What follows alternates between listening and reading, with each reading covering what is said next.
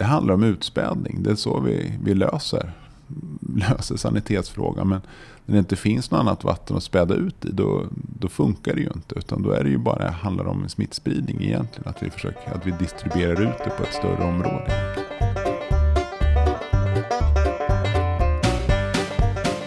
Hej och välkomna till ett nytt avsnitt av podcasten Nu vet vi det med mig Sabina Braun, agronom och doktorand på Sveriges lantbruksuniversitet.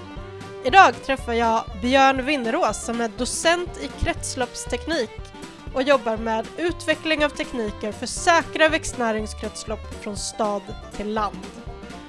Och till honom ställer jag frågan, kan vi leva ett liv där vi har en nollvision på vattenanvändning på samma sätt som vi har en nollvision på energianvändning? Hej Björn eh, och tack så jättemycket för att du ville komma hit äntligen. Vi har ju försökt eh, boka upp det här ett tag men eh, till slut så gick det. Mm, tack så mycket. Ehm, och vi ska prata om vatten och om vi verkligen behöver använda vatten. Det är ju en fråga som låter väldigt konstig om man inte är insatt i vad du forskar i och vad du jobbar med. Kan mm. du berätta lite om det? Ja, jag jobbar med kretsloppsteknik. Så att vi tittar just på tekniklösningar för att kunna återföra växtnäringen från staden till landet egentligen. Så att det här från jord till bord säger många att vi håller på med här på SLU. Och vi är då den grupp som håller på med från egentligen bordet till jorden igen. Okej. Okay. Eh, och vad menar du med att vi inte behöver vatten? Jo, det är ju så här att vi använder ungefär 160 liter vatten per person och dag i dagsläget. Eh, och, och då är frågan hur mycket, eller hur stor andel av det här vattnet är det egentligen som vi måste ha? Och hur stor andel är egentligen en, en komfortfråga och kan man ersätta den komforten på något annat sätt? Hur, på vilket sätt skulle man ersätta det? Jag tror att många tar för givet att komfort är lika med rinnande vatten och dusch och badkar och sådana saker. Ja, och det är ju någonting som vi faktiskt inte behöver följa på samma sätt. Som, som tidigare så har det varit så att vi har ett väldigt linjärt flöde. Att vi tar vatten ur, ur en sjö egentligen, vi renar det lite. Och sen så använder vi det i, i hushållet och sen så släpper vi ut det igen. Och så räknar vi med att jo, men det, antingen, vi behandlar det lite kanske. Men huvuddelen är egentligen att vi späder ut det då så att vi ska kunna använda det igen. Men om vi tittar rent krasst, det vi behöver är ju någonstans mellan en och två liter vatten att dricka varje dag. Och inte 160 liter vatten som, som vi förbrukar i många lägen. Och, och i vissa använder ju avsevärt mycket mer vatten också. Och en av de stora problemen i många städer i dagsläget är ju att men vattenledningarna och avloppsledningarna börjar bli gamla. Så man måste gräva upp gator och lägga nya ledningar. Eh, det finns begränsningar i vart man kan bygga någonstans. Bara för att ja, men vi kan inte få ut vatten dit. Eller vi kan inte få dit avloppet på ett bra sätt. Så att den stora kostnaden i många vatten och avloppshanteringssystem är ju bara att dra ledningar och pumpa vatten fram och tillbaks. Ja, när du pratar om det så kommer jag direkt in och börjar tänka på hela det här folkhemsbygget när man gjorde en storsatsning på att flytta in toaletterna till varje mans hem och öka upp den här komforten. Har du någon slags tanke om en ny sån satsning på ett modernare toalettsystem? Ja, det tycker jag. Jag tycker man kan faktiskt gå framåt ganska ordentligt där och, och se att det finns ju lösningar idag som faktiskt är, inte förbrukar nytt vatten. Och för det är det som man pratar mycket om. Man säger att jag har ett kretsloppssystem. Men fortfarande så förbrukar man ju vatten hela tiden. Och man kanske inte behöver ha en ledning in. Bara för att vi samlar regnvatten istället och så använder vi det. Men man kan faktiskt se på som de här systemen till exempel från Malmö. Det här med Orbital Systems. Som då är egentligen en dusch där du använder samma vatten och duschar hela tiden. Så att du har egentligen ett, om man ska säga, ett reningsverk egentligen i, i själva duschen. Och grundmotivet till det har ju varit då att jo, men vi sparar jättemycket energi på att inte värma upp duschvattnet då från 5 grader till 37 grader. Utan att vi värmer upp vattnet från 35 grader till 37 grader. Så sparar vi jättemycket energi. Men det man kan göra och se där också att jo, men vi kan ju spara väldigt mycket vatten på det sättet också. Så att vi inte behöver fylla på vattnet hela tiden.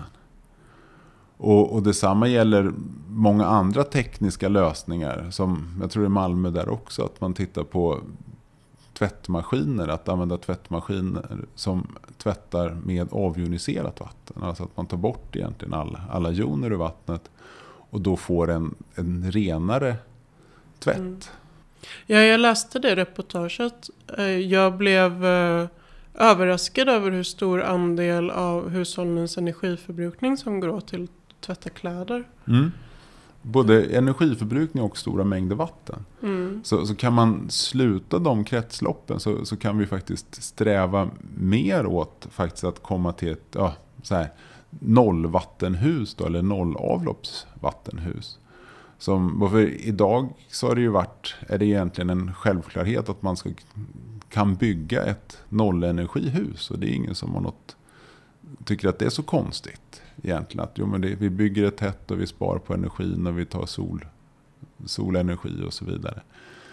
Men frågan är, skulle man kunna göra likadant egentligen på vattensidan? Behöver vi verkligen ha en anslutning till ett stort vattenverk och ett avloppsreningsverk? Eller kan vi lösa det faktiskt mycket mer decentraliserat? Bara för att det, stora delar av den vatten vi använder idag är ju för att lösa transporten av skräpet som vi då producerar. Så att jag menar, anledningen att vi har så mycket spolvatten i toaletten till exempel.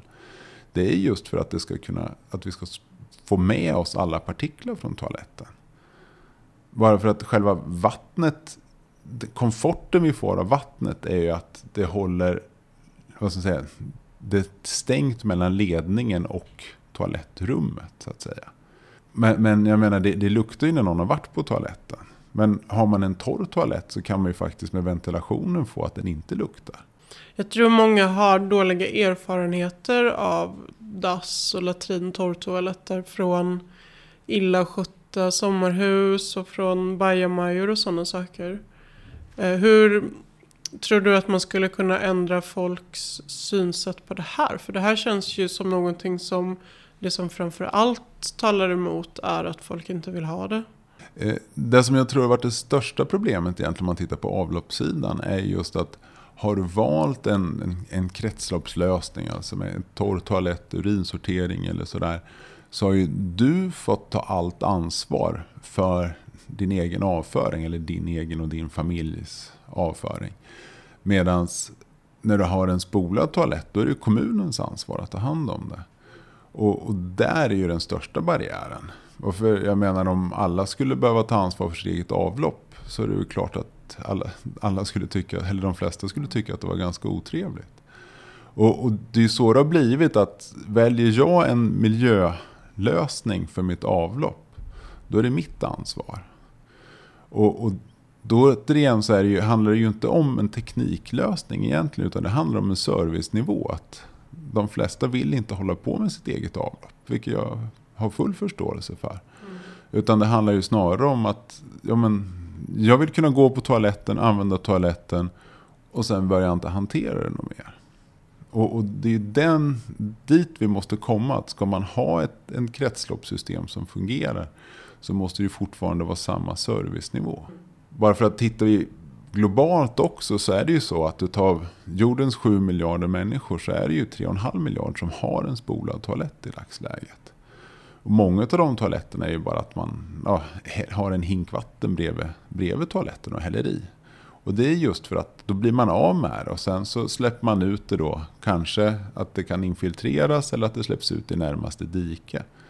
Så att man har ju inte något kretslopp, man har ingen strävan. Utan det är bara att man vill få bort det från sitt eget hus. Och, och det kan man ju tekniskt lösa även med fast, fasta. Varför vi har ju i dagsläget en välfungerande, nästan hela världen har ju en välfungerande avfallshanteringssystem för fast avfall.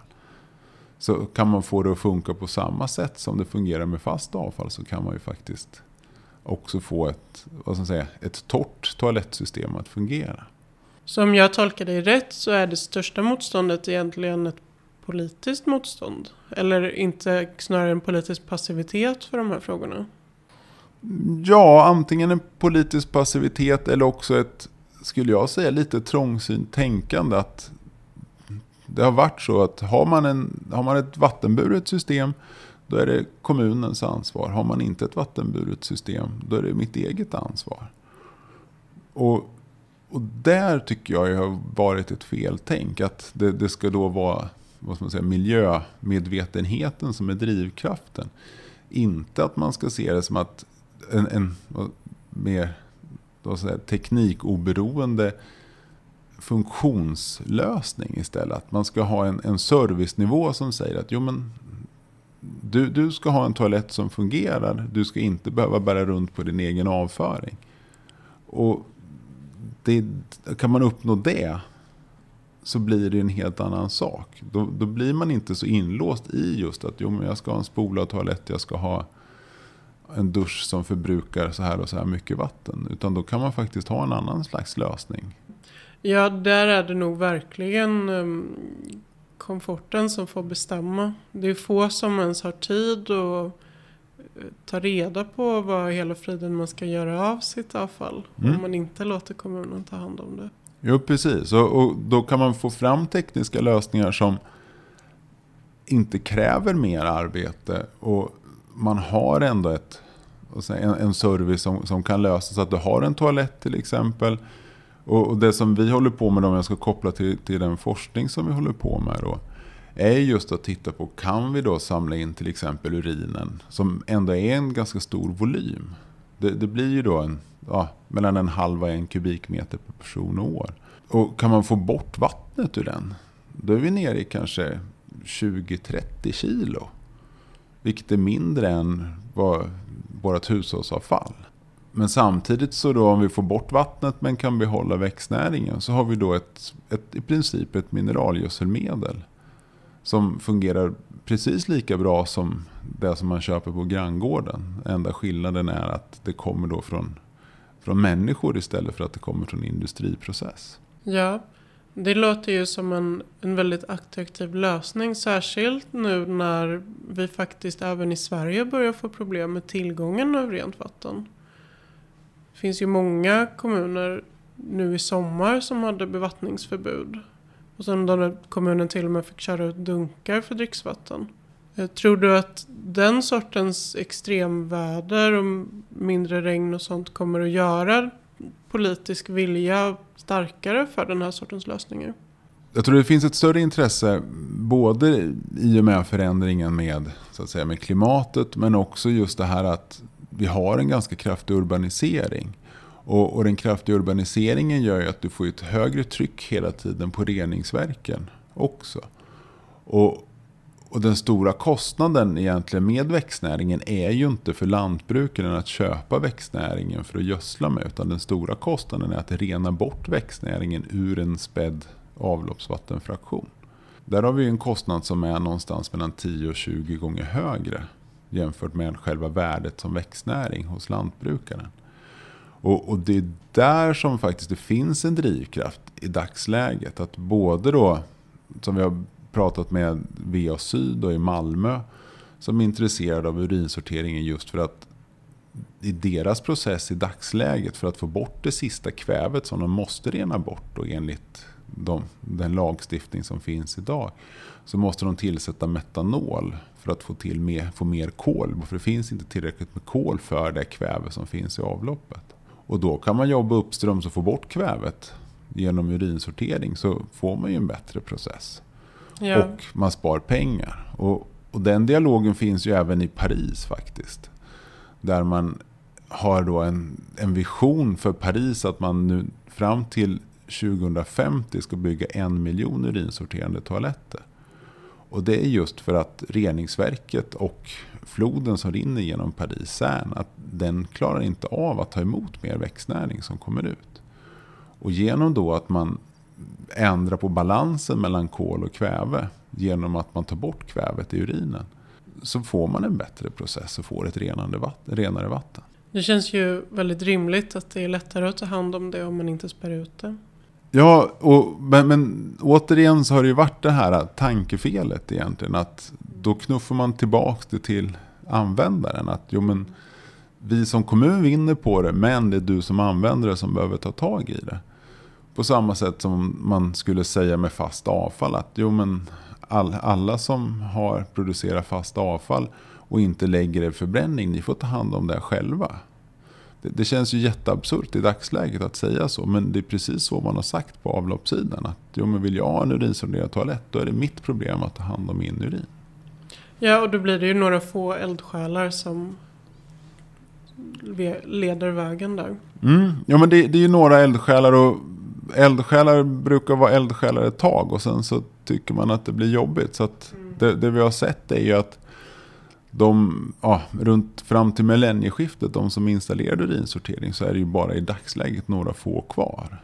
Bara för att de tröttnade också just att lantbrukare gick i pension och man hade ingen lantbrukare som kom och tömde sin urin och så vidare. Så mm. de, det har ju varit problem på väldigt många ställen.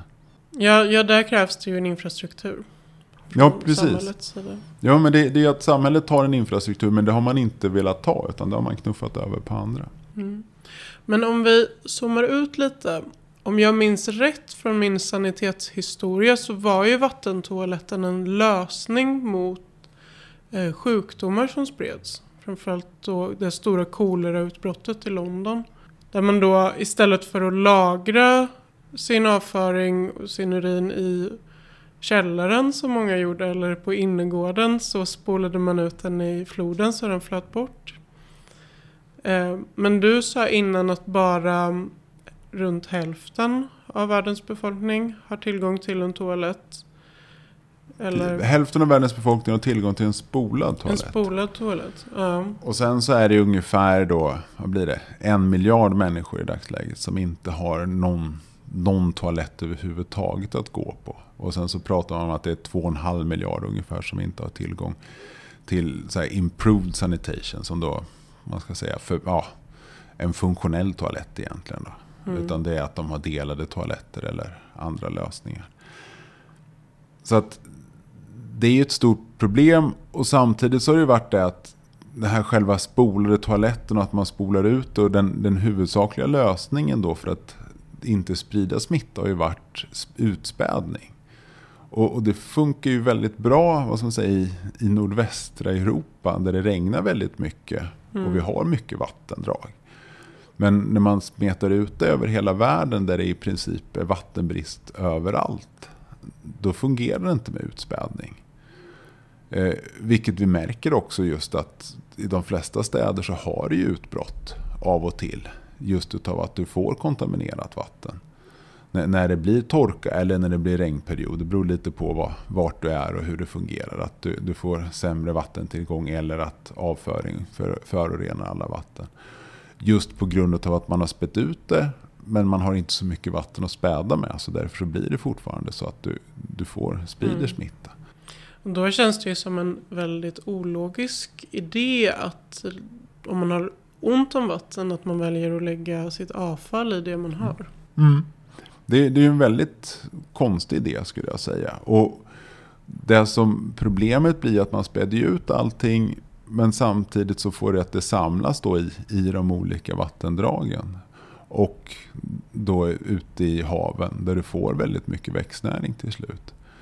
Vilket då leder till, ja, men som vi har haft problem mycket med i Östersjön till exempel. Att, att det blir då övergödning och det blir syrefria bottnar och så. Och det är ju inte bara Östersjön som är drabbade av det. Utan det är ju ganska många vattendrag som är det.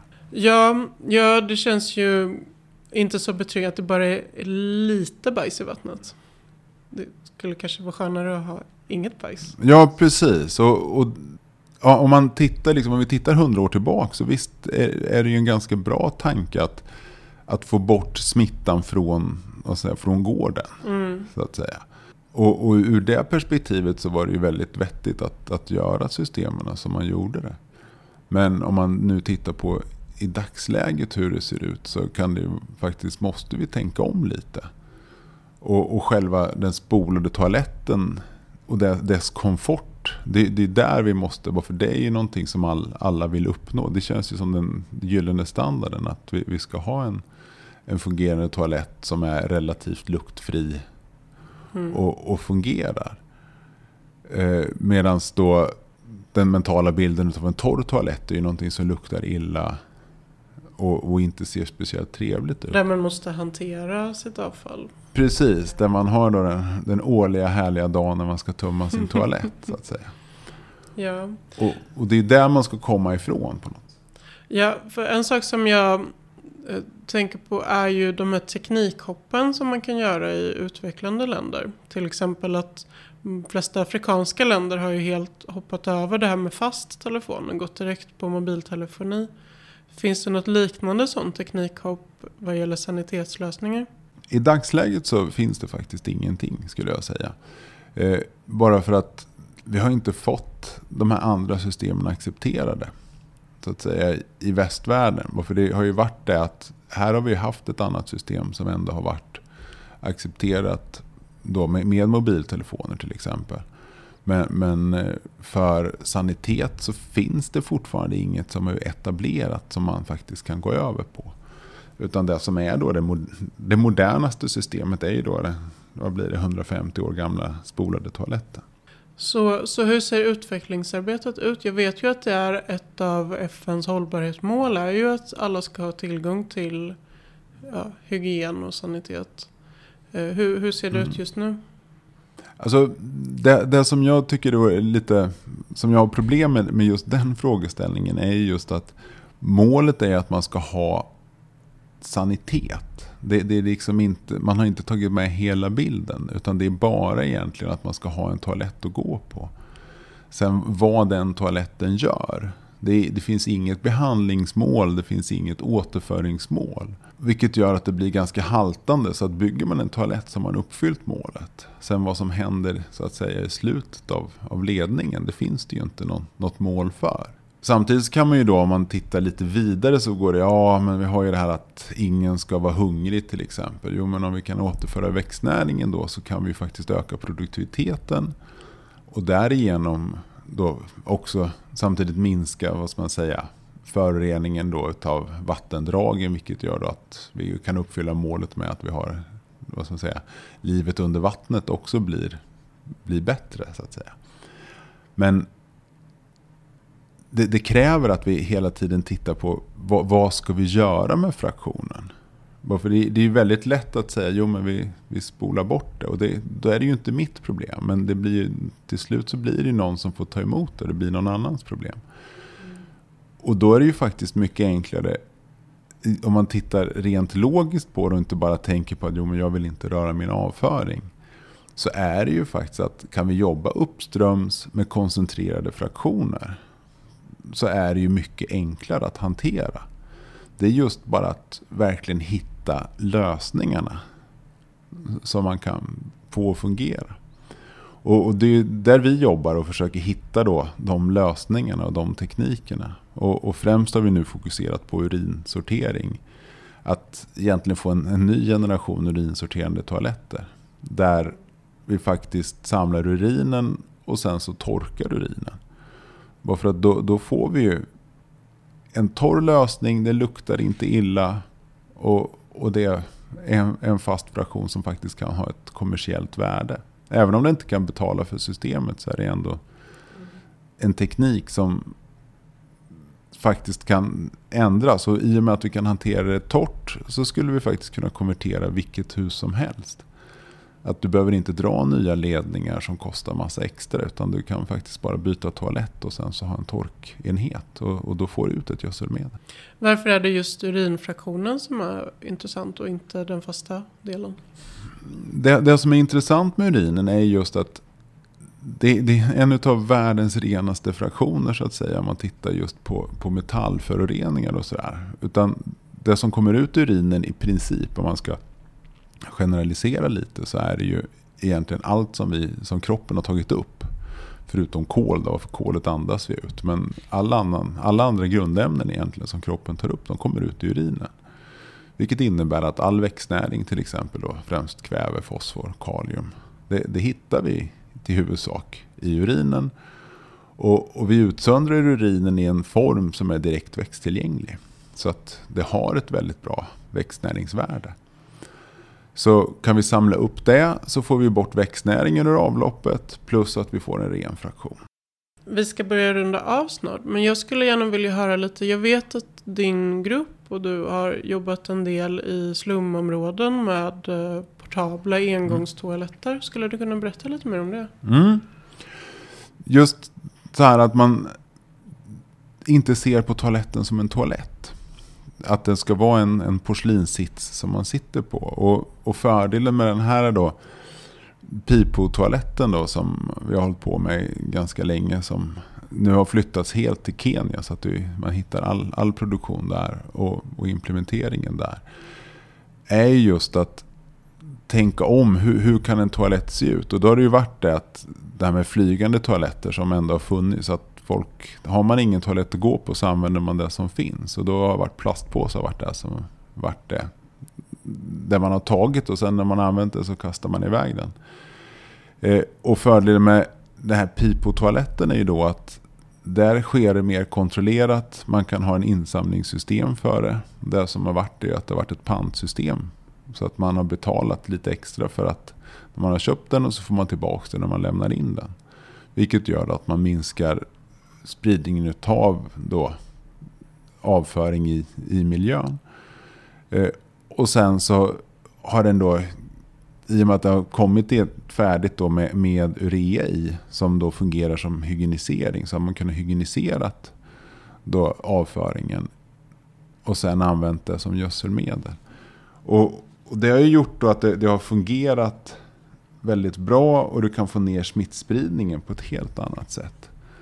Problemet ligger i att det ser inte ut som en toalett så att den globala acceptansen för det har varit väldigt liten. Vilket har gjort att det har hindrat genomslaget ganska ordentligt.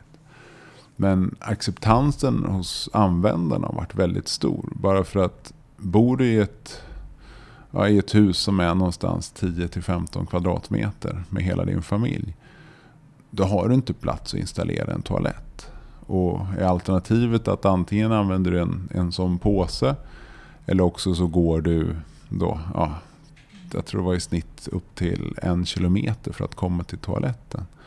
I osäkra områden där du riskerar både att bli rånad och våldtagen och, och så. Så är, är ett sånt här alternativ väldigt attraktivt. Skulle jag. Mm. Ungefär hur mycket kostar det för personerna? Eh, alltså, I och med att det inte har varit någon full stor reguljär produktion så har det ju varit subventionerat hela tiden. Mm. Så att priset har varit detsamma som att gå på en publik toalett. Okay. Och sen så har det varit ett ganska stort skolprogram också där man har distribuerat toaletterna i skolor. Och då har det ju varit organisationer eller personer som då har adopterat en skola och betalat för saniteten i den skolan. Så att på, på det sättet så har man fått då en, en täckning på, i, i själva skolorna. Så. Mm. Men känner ni att det här är någon slags fungerande lösning som ni som liksom är i rullning nu som kommer att bli mer spridd eller hur ser det ut? Alltså, jag, jag, det ligger vid väldigt stort avgörande nu i och med att vad man säga, det svenska företaget och den svenska drivkraften lades ner och allting flyttades över till Kenya så finns det inte den vad ska man säga, den stora drivkraften kvar. Och då är frågan vad, vad som kommer hända. Och, så det, det, är lite ett avgörande skede nu om det kommer gå vidare eller inte. Det jag ser ur en, säga, en teknikhänseende och ett hygienhänseende så är ju det här en av de säkraste toaletterna som finns i dagsläget. Eftersom den, du samlar in avföringen separat och innesluter den så du späder inte ut den som vi gör med all annan sanitet. Eh, det är ingen risk för att flugor kommer åt den i och med att, du, att det är en påse som du stänger igen. Och sen det tredje är att i och med att det, det som är, har varit vår forskning i det här egentligen är just det här att den blir självhygieniserande.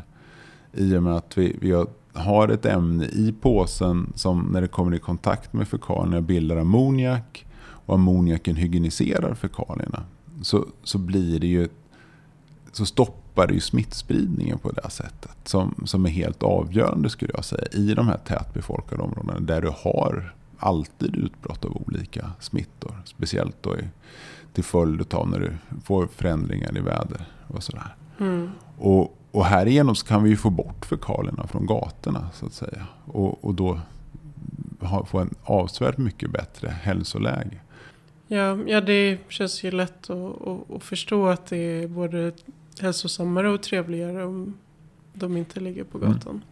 Ja, och, och det som är, är det stora med, med jag, om man jämför med all annan sanitet är ju att den baseras ju på, som vi sa här förut, att det handlar om utspädning. Det är så vi, vi löser, löser sanitetsfrågan. Men när det inte finns något annat vatten att späda ut i, då, då funkar det ju inte. Utan då är det ju bara handlar om smittspridning egentligen. Att vi, försöker, att vi distribuerar ut det på ett större område egentligen.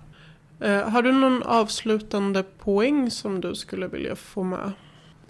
Ja, nej men det som jag tycker är, som jag ändå får viss inspiration i är just det att man kan faktiskt tänka nytt. Man behöver, saker och ting behöver inte se ut som det alltid har gjort. Och bara för att vi, om vi tittar just på sanitetssidan och, och det vattenburna avloppssystemet så är ju det bara 100 år. Även om alla som idag lever tycker att jo, men det är helt klart man ska ha en spolad toalett här i Sverige så kanske inte är det som är lösningen om vi tittar 50 år framöver. Bara för att om vi bara gör kopplingen med det fasta hushållsavfallet. Som för 30 år sedan så sa alla att Nej, men folk kommer ju aldrig någonsin att kunna tänka sig att källsortera sina sopor. Det kommer aldrig funka. Mm. Och idag så är det ju snarare tvärtom. att Då tycker man att ja, men vad är det för korkade människor som inte kan sortera sina sopor? Och det är Absolut. frågan, skulle vi inte kunna tänka om faktiskt på avloppssidan också? Att det kanske skulle vara möjligt att jobba på samma sätt, att vi källsorterar där också. Tack så jättemycket för din tid. Mm, tack så mycket.